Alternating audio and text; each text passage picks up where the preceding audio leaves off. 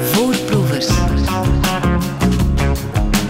Welkom in de podcast van Voorproevers.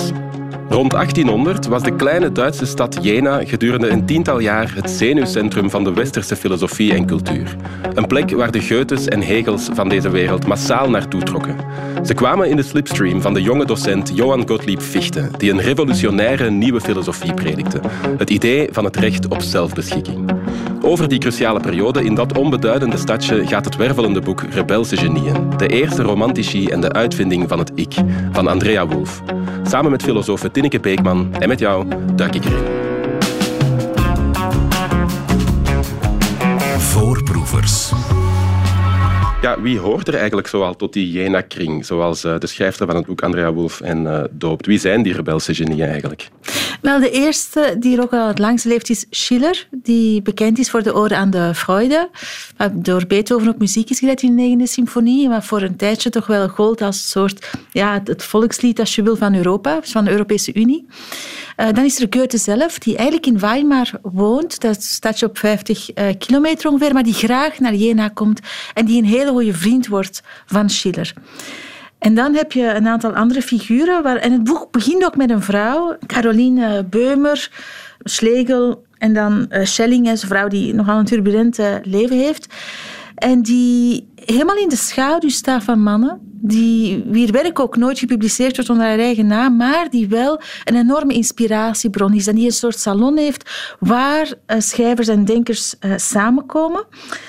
En dan heb je de broers Schlegel, August Willem en zijn broer Friedrich, die dus allebei verliefd zijn op die Caroline Böhmer. Hè. Dus dat is dan een heel intens verhaal. En dan daarna heb je ook nog Schelling, ook een hele belangrijke filosoof, Fichte, de Kantiaan, die iets doet met die Kantiaanse filosofie, waardoor die uiteindelijk ook weer verder evolueert. Dus elk van die denkers voegt een bepaald element toe, waardoor na 10 jaar in Jena er zoiets bestaat als een meer romantische stroming. Ja, en die Fichte, daar begint het eigenlijk allemaal mee, was één van die rebelse genieën. Er zaten ook nog de broers Van Humboldt bij. Belangrijke wetenschappers, Novalis, ook een dichter. Maar dus allemaal eigenlijk jonge twintigers, behalve Goethe dan, die is iets ouder, 50, rond dat moment. Ja, jonge twintigers, briljante denkers, schrijvers, filosofen, wetenschappers, die eigenlijk stuk voor stuk wel uitgroeien op hun domein, op wereldvlak tot zwaargewichten. Ja, inderdaad. En helemaal terecht ook dat je de broers van Humboldt citeert. En later, op dat moment was er nog geen universiteit in Berlijn. Die zal er komen en die zal ook naar hen genoemd worden. Mm-hmm. Je zei daarnet, die Caroline, Böhmer, Schlegel, Schelling, zo is het, turbulent leven gehad. En het boek begint eigenlijk met haar. Hè. Zij vormt de rode draad doorheen het verhaal. Haar leven vormt de rode draad door het verhaal. Als we alleen al naar haar naam kijken, Böhmer, Schlegel, Schelling, daaruit kunnen we afleiden dat ze met 3 mannen getrouwd is geweest. Mm-hmm. De eerste, Böhmer, die is overleden. En dan met Schlegel en daarna gescheiden van Schlegel en getrouwd met Schelling. En Schlegel en Schelling zijn dus ook mannen die tot die Jena-kring behoren. Dus die Caroline speelt een sleutelrol in heel dat Jena-verhaal. Hoe precies? Wat doet ze precies om iedereen daar samen te krijgen en samen te houden? Wel, zij is een briljante vrouw die ook briljante studies heeft gedaan, maar eigenlijk meer thuisonderwijs, omdat vrouwen op dat moment nog niet naar de universiteit gingen, die ook wel bekend is. Hè. Ze komt ook uit een hele rijke familie. Het speelt zich allemaal af rond en na de Franse Revolutie. En heel die groep is enorm geïnspireerd door die ideeën van die Franse Revolutie. Op dat ogenblik is Duitsland verdeeld in vorstendommen, dat is het Pruisen. En dat is een heel traditionele samenleving waar de vorst heel veel macht heeft. Als je wilde scheiden, trouwen, als je een job wilde. Voor heel veel dingen was eigenlijk die toestemming van die vorst nodig. En die denkers die dromen eigenlijk van een samenleving zonder censuur, waar ze vrij kunnen denken, vrij kunnen schrijven. En dus ze vinden die idealen eigenlijk ook in die Franse Revolutie. Dus door het hele boek loopt ook die relaties tussen Frankrijk en Duitsland. En dus die Caroline, die heeft heel veel sympathie voor Frankrijk, voor de Franse Revolutie, maar wordt dan gearresteerd in Pruisen, in een kerker gegooid, omdat ze verdacht wordt inderdaad van Franse sympathie, samen met haar 8-jarige dochter. En het begin is heel beklijvend, omdat je voelt wat het betekent van onder de willekeurige macht van iemand te vallen. Dus je wordt veroordeeld. Je hebt eigenlijk geen enkel verzet. En het is dankzij haar relaties, de relaties ook via haar overleden man, dat de Schlegels, en dan vooral de oudere broer Schlegel, te horen krijgt van haar vreselijke lot en haar eigenlijk komt redden. Die is ook een hele flamboyante vrouw. Ze is op dat moment ook zwanger, omdat ze een relatie heeft gehad met een Franse officier en zo. Dus het is allemaal heel gevaarlijk voor haar. Zij moet echt weg uit die gevangenis. En dat lukt dan. En dan vestigt ze zich in Jena. Maar het was ook een hele belezen vrouw. En onder meer Dorothea, dat is dan de latere vrouw van Friedrich Schlegel, schrijft ook hoe opmerkelijk het is dat die mannen zo afhankelijk zijn van haar werk en van haar input. En dus zij leest, zij redigeert, zij werkt ook mee aan tijdschriften, zij vertaalt Shakespeare in het Engels samen met haar man, dus zij heeft een enorme invloed op de creativiteit van die groep. De Franse revolutie is net gebeurd op dat moment. We spreken 1793, wanneer het verhaal in het boek begint en wanneer die Caroline in de gevangenis wordt gegooid. Die revolutie, die Franse revolutie, voel je ook echt in het boek. Die speelt constant op de achtergrond. Je voelt die Napoleontische oorlogen ook. Hè, want Napoleon is natuurlijk na die revolutie, heeft hij de macht gegrepen en trekt hij door Europa. Het is gewoon een heel belangrijk tijdsgewricht eigenlijk. Een heel gewichtig tijdsgewricht in de Europese geschiedenis. Een scharniermoment. Ja, absoluut. Zij eisen een soort van vrijheid. Er zit ook iets heel emancipatorisch, ook in het denken van Fichte en van iedereen eigenlijk. Hè. Dus ze voelen heel goed dat kantelmoment.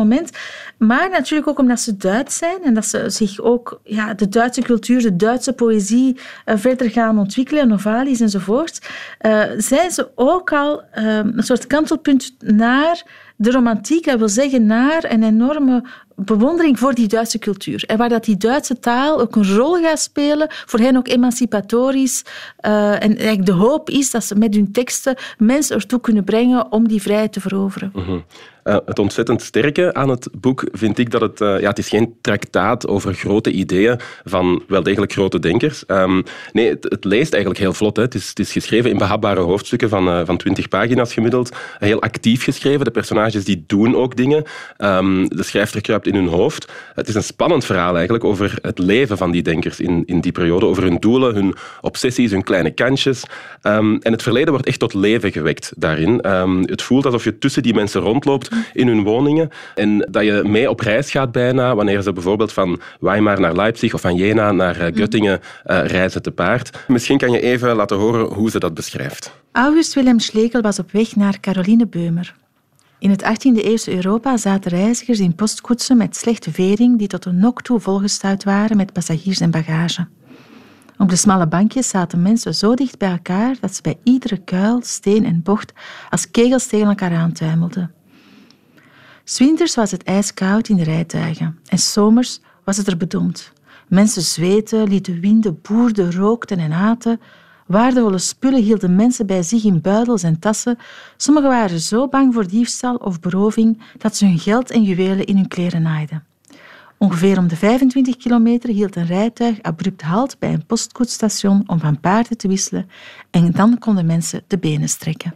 Mooi toch, hè? Hoe je daar eigenlijk bij bent en hoe zo'n wereld waarvan je vergeten bent dat er bijvoorbeeld geen elektriciteit was, dat die denkers bij kaarslicht hun werken moesten schrijven, dat ze ook per koets inderdaad naar elkaar toe moesten rijden, hoe die echt zo tot leven gewekt wordt. En dat is de grote verdienste van die schrijfster dus van het boek, Andrea Wulf, een Brits-Duitse historica. Kende je haar? Nee, ik ken haar nog niet. Maar het is inderdaad echt een geweldig goed boek.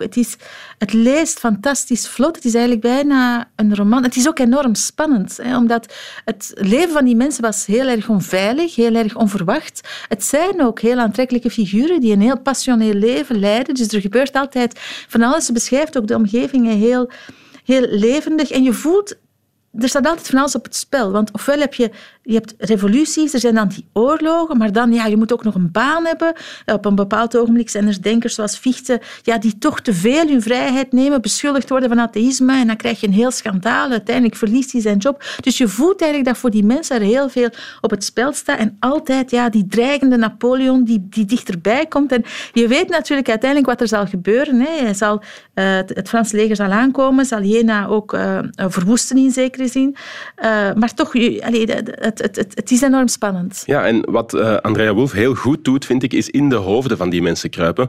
Je leest hun gedachten bijna, ja, wanneer ze jaloers zijn op iemand, wanneer ze kwaad zijn op iemand, wanneer er spijt is over iets dat ze gedaan hebben. Daar ben je allemaal bij en dat lees je allemaal. Dus het is toch waanzin hoeveel zij moet gelezen hebben van briefwisseling, van dagboekfragmenten, van annotaties bij hun werken. Heb je er een idee van hoeveel van die dingen ze heeft moeten lezen voor dit boek? Wel, er is een ongelooflijk uitgebreide bibliografie. Hè. En natuurlijk, het voordeel van die schrijvers is dat ze ook wel heel veel schreven. En ook heel veel brieven schreven. Het was niet zo dat mensen telefoneerden, want dan gaan al die informatie verloren. En er werd ook wel aardig wat geroddeld en zo. Dus er is denk ik wel veel informatie te vinden. Mm-hmm. Ja, een boek dus over die mensen, over de kleine kantjes van die mensen. Ook over filosofie vooral natuurlijk, maar minstens even hard over wetenschap, poëzie, literatuur en geschiedenis. En dat is natuurlijk ook wat er zo goed aan is. Hè. Zometeen gaan we dieper in op dat filosofische aspect van het boek, op die ik-filosofie van Johann Gottlieb Fichte, die het allemaal startte en waarom dat die nu zo revolutionair was. Het boek Rebelse Genieën van Andrea Wulf, daar heb ik het vandaag over met Tinneke Beeckman, auteur en filosoof. Tinneke, laten we het dan maar eens over de filosofie hebben. De Franse revolutionaire veranderde Europa's politieke landschap, hè, daar hebben we het al over gehad. Die revolutie die was daar, die is voelbaar in die nadagen. Maar die Jena-kring, dus al die jonge denkers die daar samenkwamen, die bracht eigenlijk een revolutie van de geest op gang, zou je kunnen zeggen. Is het overdreven om te stellen dat we dankzij hen het concept kennen van vrije wil, het concept van zelfbeschikking? Wel, vooral de idee van het ik en van het zelf wordt heel erg centraal gesteld. En ze zijn eigenlijk, zoals Fichte is, wordt nu niet meer gelezen, ook omdat hij eigenlijk onleesbaar is. Er staat ook heel mooi beschreven in het boek hoe hij zijn studenten kon charmeren. Hij was fantastisch in het gesproken woord. Hij verkoos dat zelf ook, en volledig terecht, want het is bijna onleesbaar. Maar het zijn denkers, zeker bijvoorbeeld Fichte, die stelt het zelfbewustzijn centraal. Die zegt, als ik naar de wereld kijk, het eerste wat ik vaststel is dat ik een ik ben. En die ik is mijn identiteit. En dat is wel een belangrijke wending in die moderniteit. Mm-hmm. Een ik-filosofie werd het echt genoemd van Gottlieb Fichte. Hij kwam in 1794 naar Jena, staat zo in het boek, en hij doceerde daar aan de universiteit. Waarom was dat precies zo revolutionair dan, die ik-filosofie? Wel, dat gaat eigenlijk terug tot Kant, Kantse filosofie. En Kant zelf is een antwoord op een belangrijke vraag van de moderniteit. Hè. Dus Descartes in de 17e eeuw zegt, oké, om tot kennis te komen gaan we niet meer gebruik maken van de traditie of het geopenbaarde woord. We gaan zelf proberen tot zekere kennis te komen. Hoe kan ik weten dat een idee zeker is?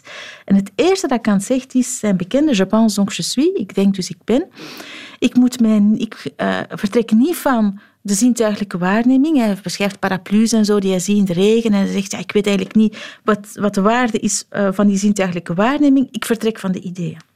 Dan krijg je iemand als Locke, die net het omgekeerde, die zegt, nee, empirische kennis geeft ware kennis en de geest is een onbeschreven blad.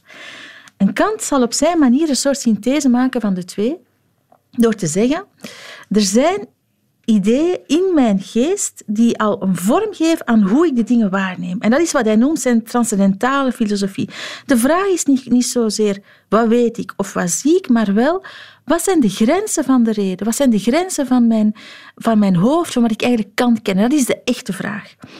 En dan zegt hij bijvoorbeeld, tijd en ruimte, dat zijn geen eigenschappen op zich, dat zijn geen deel van de wereld, maar dat is eigen aan de geest.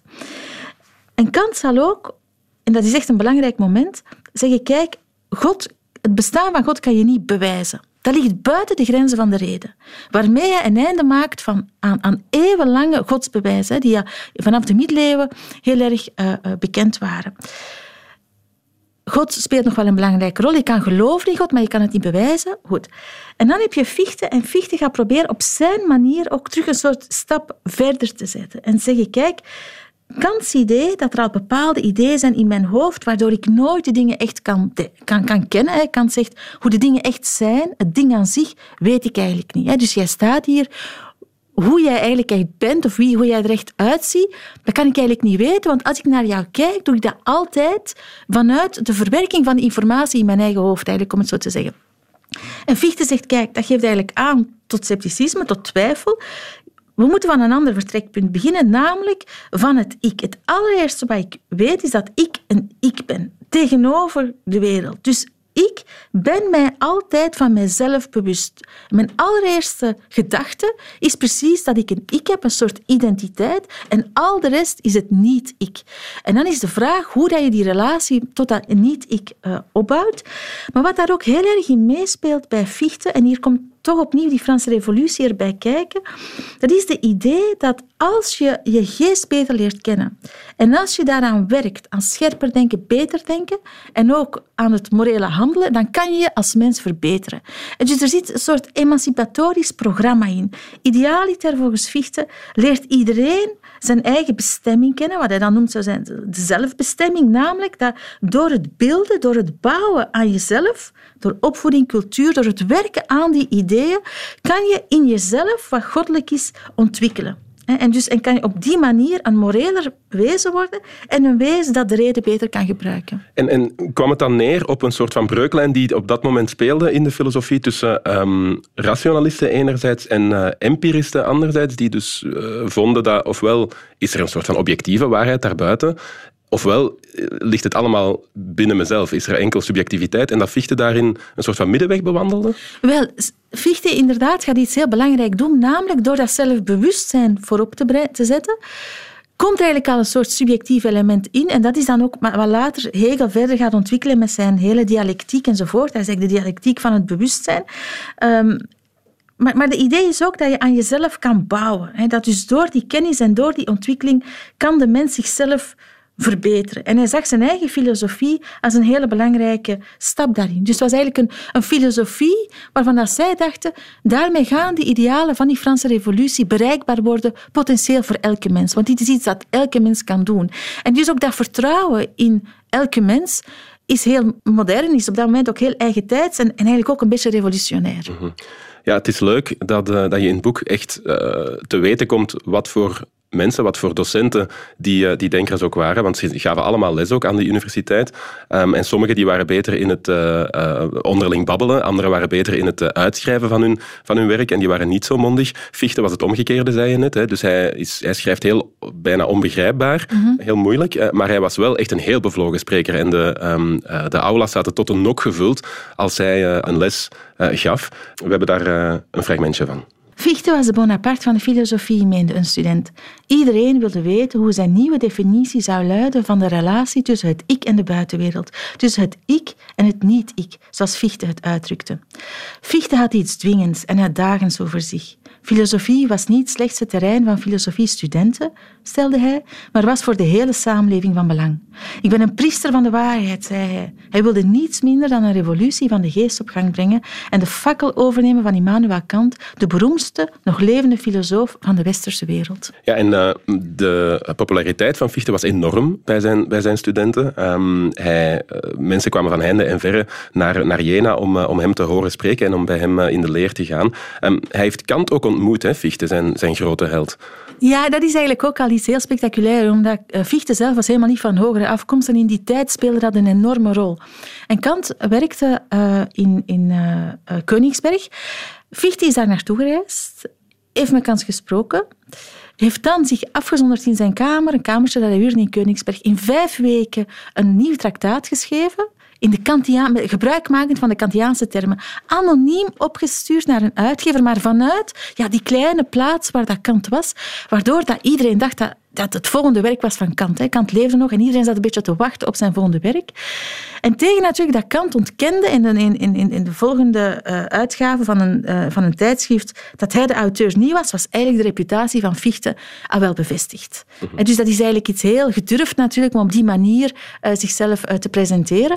Later zal Fichte dan wel beschuldigd worden van atheïsme in een tijd dat echt gevaarlijk was. Hij zal ook zijn positie in Jena verliezen. En dan voelde Kant zich wel verplicht om veel meer afstand te nemen van Fichte, waaraan je toch echt wel voelt, ook opnieuw, hoe gevaarlijk die tijden eigenlijk waren. Dus dat verlangen van vrij te denken, maar tegelijkertijd ook de beperkingen die er waren van overheidswegen. Ja, het was echt een strategische move bijna van Fichte om daar in Königsberg te gaan bij Kant, het daar te schrijven, zodat het mee op dat traktaat kwam te staan. Ook zijn titel die hij gekozen had, ik weet nu niet meer wat het juist was, maar leek heel erg op de titels die Kant gebruikte. Dus dat was echt bijna een marketingzet, zodat de Duitsers zouden denken dat het door Kant geschreven was. Ja, het was, om het in zijn eigen termen te zeggen, dan wel een eerste positionering van zijn ik, alvast. We hebben het nu de hele tijd over mannen, maar ook de vrouwen krijgen hun plek in het boek. Hè. Dus het begint natuurlijk allemaal met die Caroline Böhmer-Schlegel Schelling, die eigenlijk de muze was van die Jena-kring, die daar ook heel veel voor deed. Hè. Zij stelde zich altijd gastvrij op voor iedereen die daar kwam. Maar ze schreef en vertaalde zelf ook heel veel, was heel intellectueel bezig. En schrijfster Andrea Wulf verwoordt het eigenlijk heel mooi wanneer ze in een zin zegt dat terwijl de rest probeerde een stuk land te claimen om er een vlag op te planten, Caroline als een rivier was die door het landschap stroomde en droge grond veranderde in vruchtbare akkers. Hè. Zo die mannen die daar heel ego-gedreven bijna probeerden om publicaties te verzilveren, om leerstoelen te verzilveren, was zij minstens even intellectueel, maar misschien iets meer op de achtergrond. Ja, ik denk dat het voor haar als vrouw ook moeilijk anders kan. En dat is natuurlijk ook een beetje tragisch. Maar zij had ook een dochter, Augusta, en die werd ook opgevoed en heel erg opgeleid. Hè. En dat is ook wel een tragisch verhaal. Ik vind het fantastische en de tragiek van die periode komt doorheen elk verhaal. Hè. Die Caroline heeft bijvoorbeeld 4 kinderen op de wereld gezet, maar eentje wordt tiener en overlijdt ook dan nog. Hè. Dus ook die persoonlijke tragedies, die spelen denk ik ook wel een rol in hoe dat ze omgaan met leven en dood en hoe dat ze daar dan over denken. Je hebt naast die Caroline Böhmer-Schlegel-Schelling heb je nog een andere Caroline ook, van Humboldt. Dus de vrouw van Wilhelm van Humboldt. En zij twee zeker, maar er waren nog een paar andere vrouwen ook in die kring die zelf ook heel progressief en onconventioneel waren. Die twee Carolines hadden allebei een open huwelijk, hè, terwijl ongetrouwde vrouwen in die tijd eigenlijk nog wettelijk gebonden waren aan de wil van hun vader of van een ander mannelijk familielid. Ja, je zou eigenlijk bijna kunnen zeggen dat zij op die manier dat idee van de vrije wil misschien nog wel meer in zich droegen dan de mannen. Hè. Ze weigerden zich te schikken in die ondergeschikte rol die de maatschappij vrouwen oplegde op dat moment. Ze vochten daar echt tegen. Ja, dat is zo. En ook de broer van August Willem Schlegel, hè, dus Caroline is getrouwd met Schlegel eerst. Die Friedrich had een relatie met Dorothea. Dat was eigenlijk een vrouw uit het Joodse milieu. Ook van haar vader was Mendelssohn, een heel bekende Joodse filosoof. En zij zal dan haar huwelijk ontvluchten met Friedrich en ook zich bezighouden met literatuur. En er verschijnt ook een roman door Friedrich over hun heel privaat, intieme leven. Dus ze wordt ook eigenlijk een beetje een ster op dat moment. En dat is denk ik ook heel kenmerkend voor die periode. Hè. Dus dat het gevoelsleven, de passies, ook dat wordt beschreven. En dat wordt beschreven op een meer private manier dan tot dan toe gewoon was. En op die manier zijn zij ook een beetje tijdgenoten van ons. Ja. Voorproevers. Wat ik me meteen afvroeg, Tinneke, is waarom Jena eigenlijk? Hè? Zo'n klein stadje in het midden van Duitsland, nogal onbeduidend eigenlijk. Een 800-tal huizen, 4500 inwoners staat er in het boek. Waarom precies daar? Ik denk dat het te maken had met de toenmalige vorst en met de mogelijkheid. Dus er was al wel een universiteit. Dat stadje was eigenlijk ook helemaal ingericht op die universiteit. En wat je dan ziet, is dat bijvoorbeeld Goethe, echt een fantastische figuur, maar fantastisch gekend als, voor zijn werken, voor zijn dichtwerken, voor zijn romans, beschouwd als een van de grote genieën van de westerse cultuur. Maar die was ook heel betrokken bij de politiek. Hè. En die woonde zelf in Weimar en die had ook een hele goede relatie met de vorst. En dus als...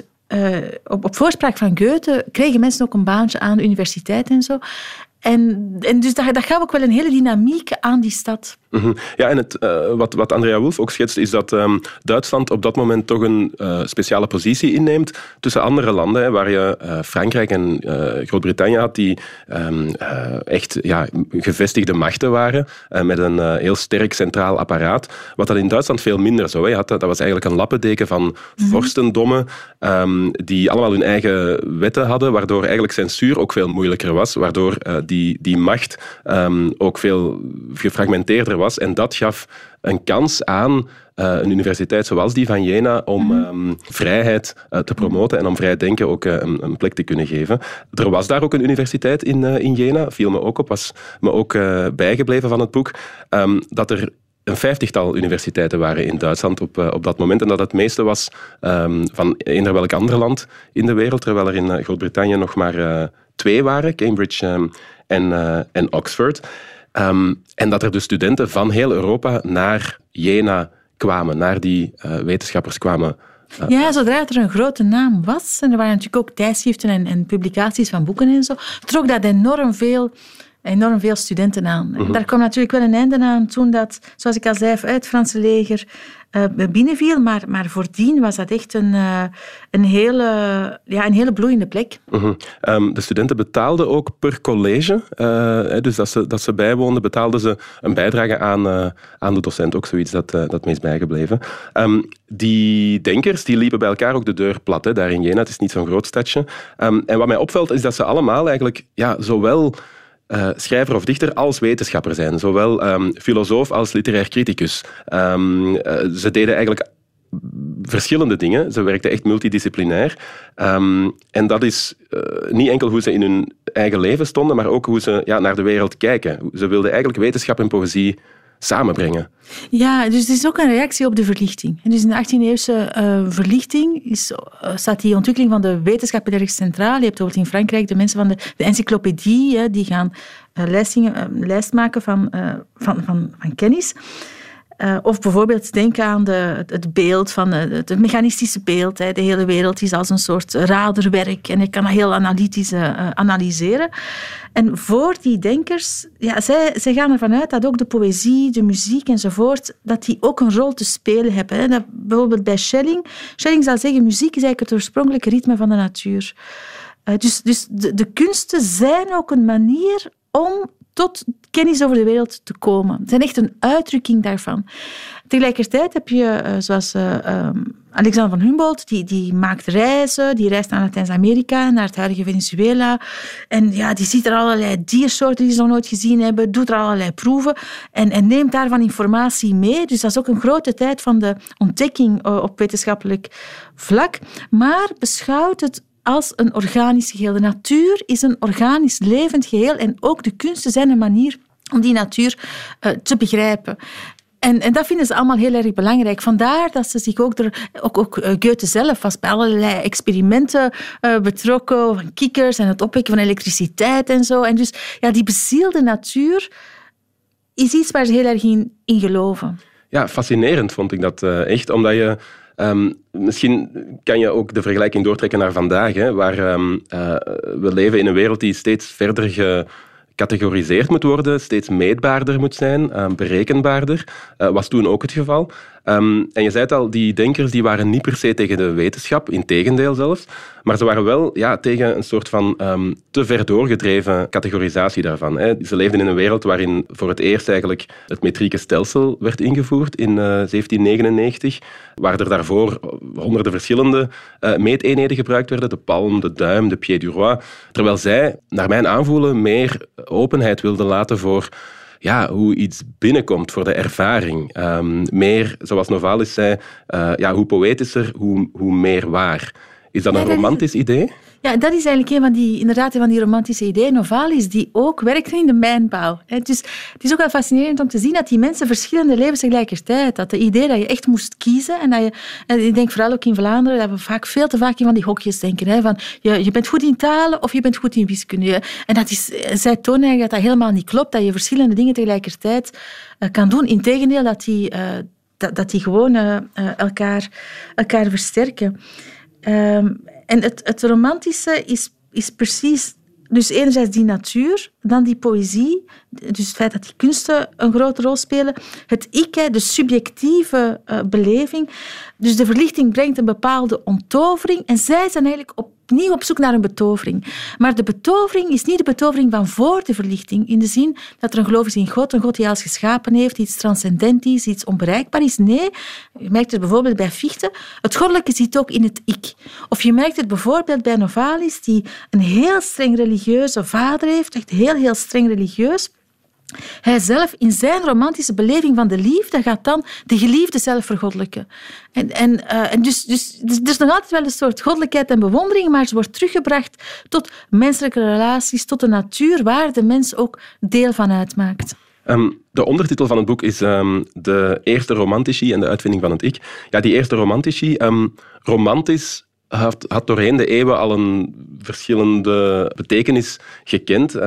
Eerder stond het voor romanhaft, dus eigenlijk zoals een roman, letterlijk. Nu kennen wij het vooral van romcoms en de romantische liefde, laten we zeggen, iets sentimentelers.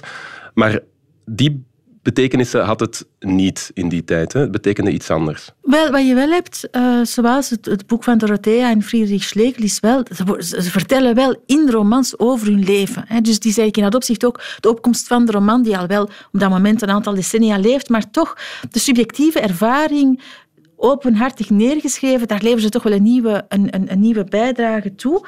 Maar wat ook een aspect zal zijn van het latere romantische, waarvan zij ook al de kiem leggen, is precies die idee van Bildung. En bijvoorbeeld bij Fichte, die was een voorstander van de Franse Revolutie, Napoleon en zijn leger die richtten een ravage aan, en later zal vanaf 1807 Fichte lezingen geven over de Duitse natie en over hoe dat de Duitse taal een middel wordt om de idealen van de Franse Revolutie te realiseren. En dan zitten we eigenlijk helemaal met het romantische, namelijk de idee dat een natie, een taal en een cultuur u een identiteit geven, u een gemeenschap geven, waardoor dat je heel erg verbonden voelt. En dus daarvoor leggen ze eigenlijk de kiemen. En dat heeft precies te maken met die bewondering voor die Franse Revolutie, maar dan ook die enorme ontgoocheling door al het geweld van die Franse troepen, die enorme bewondering voor de taal die ze hebben en ook het idee dat je jezelf moet opbouwen door die cultuur. En al die elementen samen geven dan de romantiek die later in de 19e eeuw nog verder zal ontwikkelen. Mm-hmm. Ja, ze inspireren elkaar ook echt. Al die denkers, ze lopen bij elkaar de deur plat, maar ze inspireren elkaar ook wel echt. Goethe heeft daar een specifieke rol in. Hij is zo'n beetje de ouderdomsdeken daar. 50 was hij ongeveer. Ja, als een soort mentor bijna, een goeroe die daar die jonge gasten een beetje in toom houdt, daar diplomatiek mee omspringt als er toch wat ruzies of discussies zijn. Hè? Ja, Goethe is echt verschijnt echt als een fantastische figuur. En iemand die ook enorm genereus is, maar die zich ook laat beïnvloeden. En dus dat is uiteindelijk het genie dat het beste tijd doorstaan heeft, maar je voelt gewoon hoe dat hij openstaat voor al die nieuwe ideeën en zichzelf daar ook door laat verrijken en tegelijkertijd ook erin slaagt om nooit echt partij te kiezen, heel veel zin voor humor heeft en met een kwinkslag eigenlijk diplomatisch toch met iedereen blijft omgaan. Ja, en mooi was ook dat ze eigenlijk heel dynamisch denken in het elkaar inspireren. Dus ze zijn niet voor gesloten systemen die op een bepaald moment afgerond zijn. Ze zijn niet voor starre regels, maar eigenlijk voor een open, veranderend wereldbeeld. Hè. Dat zeggen ze ook letterlijk van, het is work in progress, hun intellectuele oefening. Jammer dat het dan uiteindelijk toch allemaal zo uiteenvalt, vond ik. Hè. Dus er vertrekken mensen, sommige mensen sterven, de vetes worden groter. En dan valt die klik uiteen. En daar eindigt het boek zo'n beetje. Toch, ja, dat is toch jammer. Het is jammer, omdat je voelt de rijkdom van die inspiratie. Maar ja, al die ik-filosofie leidt ook wel tot botsende ego's. En natuurlijk, ze hebben ook allemaal... Fichte komt op, maar ja, verdwijnt dan weer. En dan Schiller was eigenlijk een grote stijl, verdwijnt dan weer. En dus je voelt wel dat verlangen om het voortouw te nemen, om echt zelf beschouwd te worden als het grootste genie. En dat maakt het uiteindelijk voor iedereen onleefbaar. Ik zou er nog uren met je over kunnen doorpraten, Tinneke. Het boek Rebelse Genieën, de eerste romantici en de uitvinding van het ik van Andrea Wulf. Het is oprecht een aanrader. Tinneke Beeckman, ook oprecht een aanrader. Heel erg bedankt om hier te zijn. Voilà. Dat was alweer een aflevering van Voorproevers, de podcast. Deze en alle andere afleveringen vind je op VRT Max. Of je kan live luisteren. Elke week van maandag tot donderdag van 6 tot 7 s'avonds en zaterdagmiddag tussen 12 en 1. Voorproevers.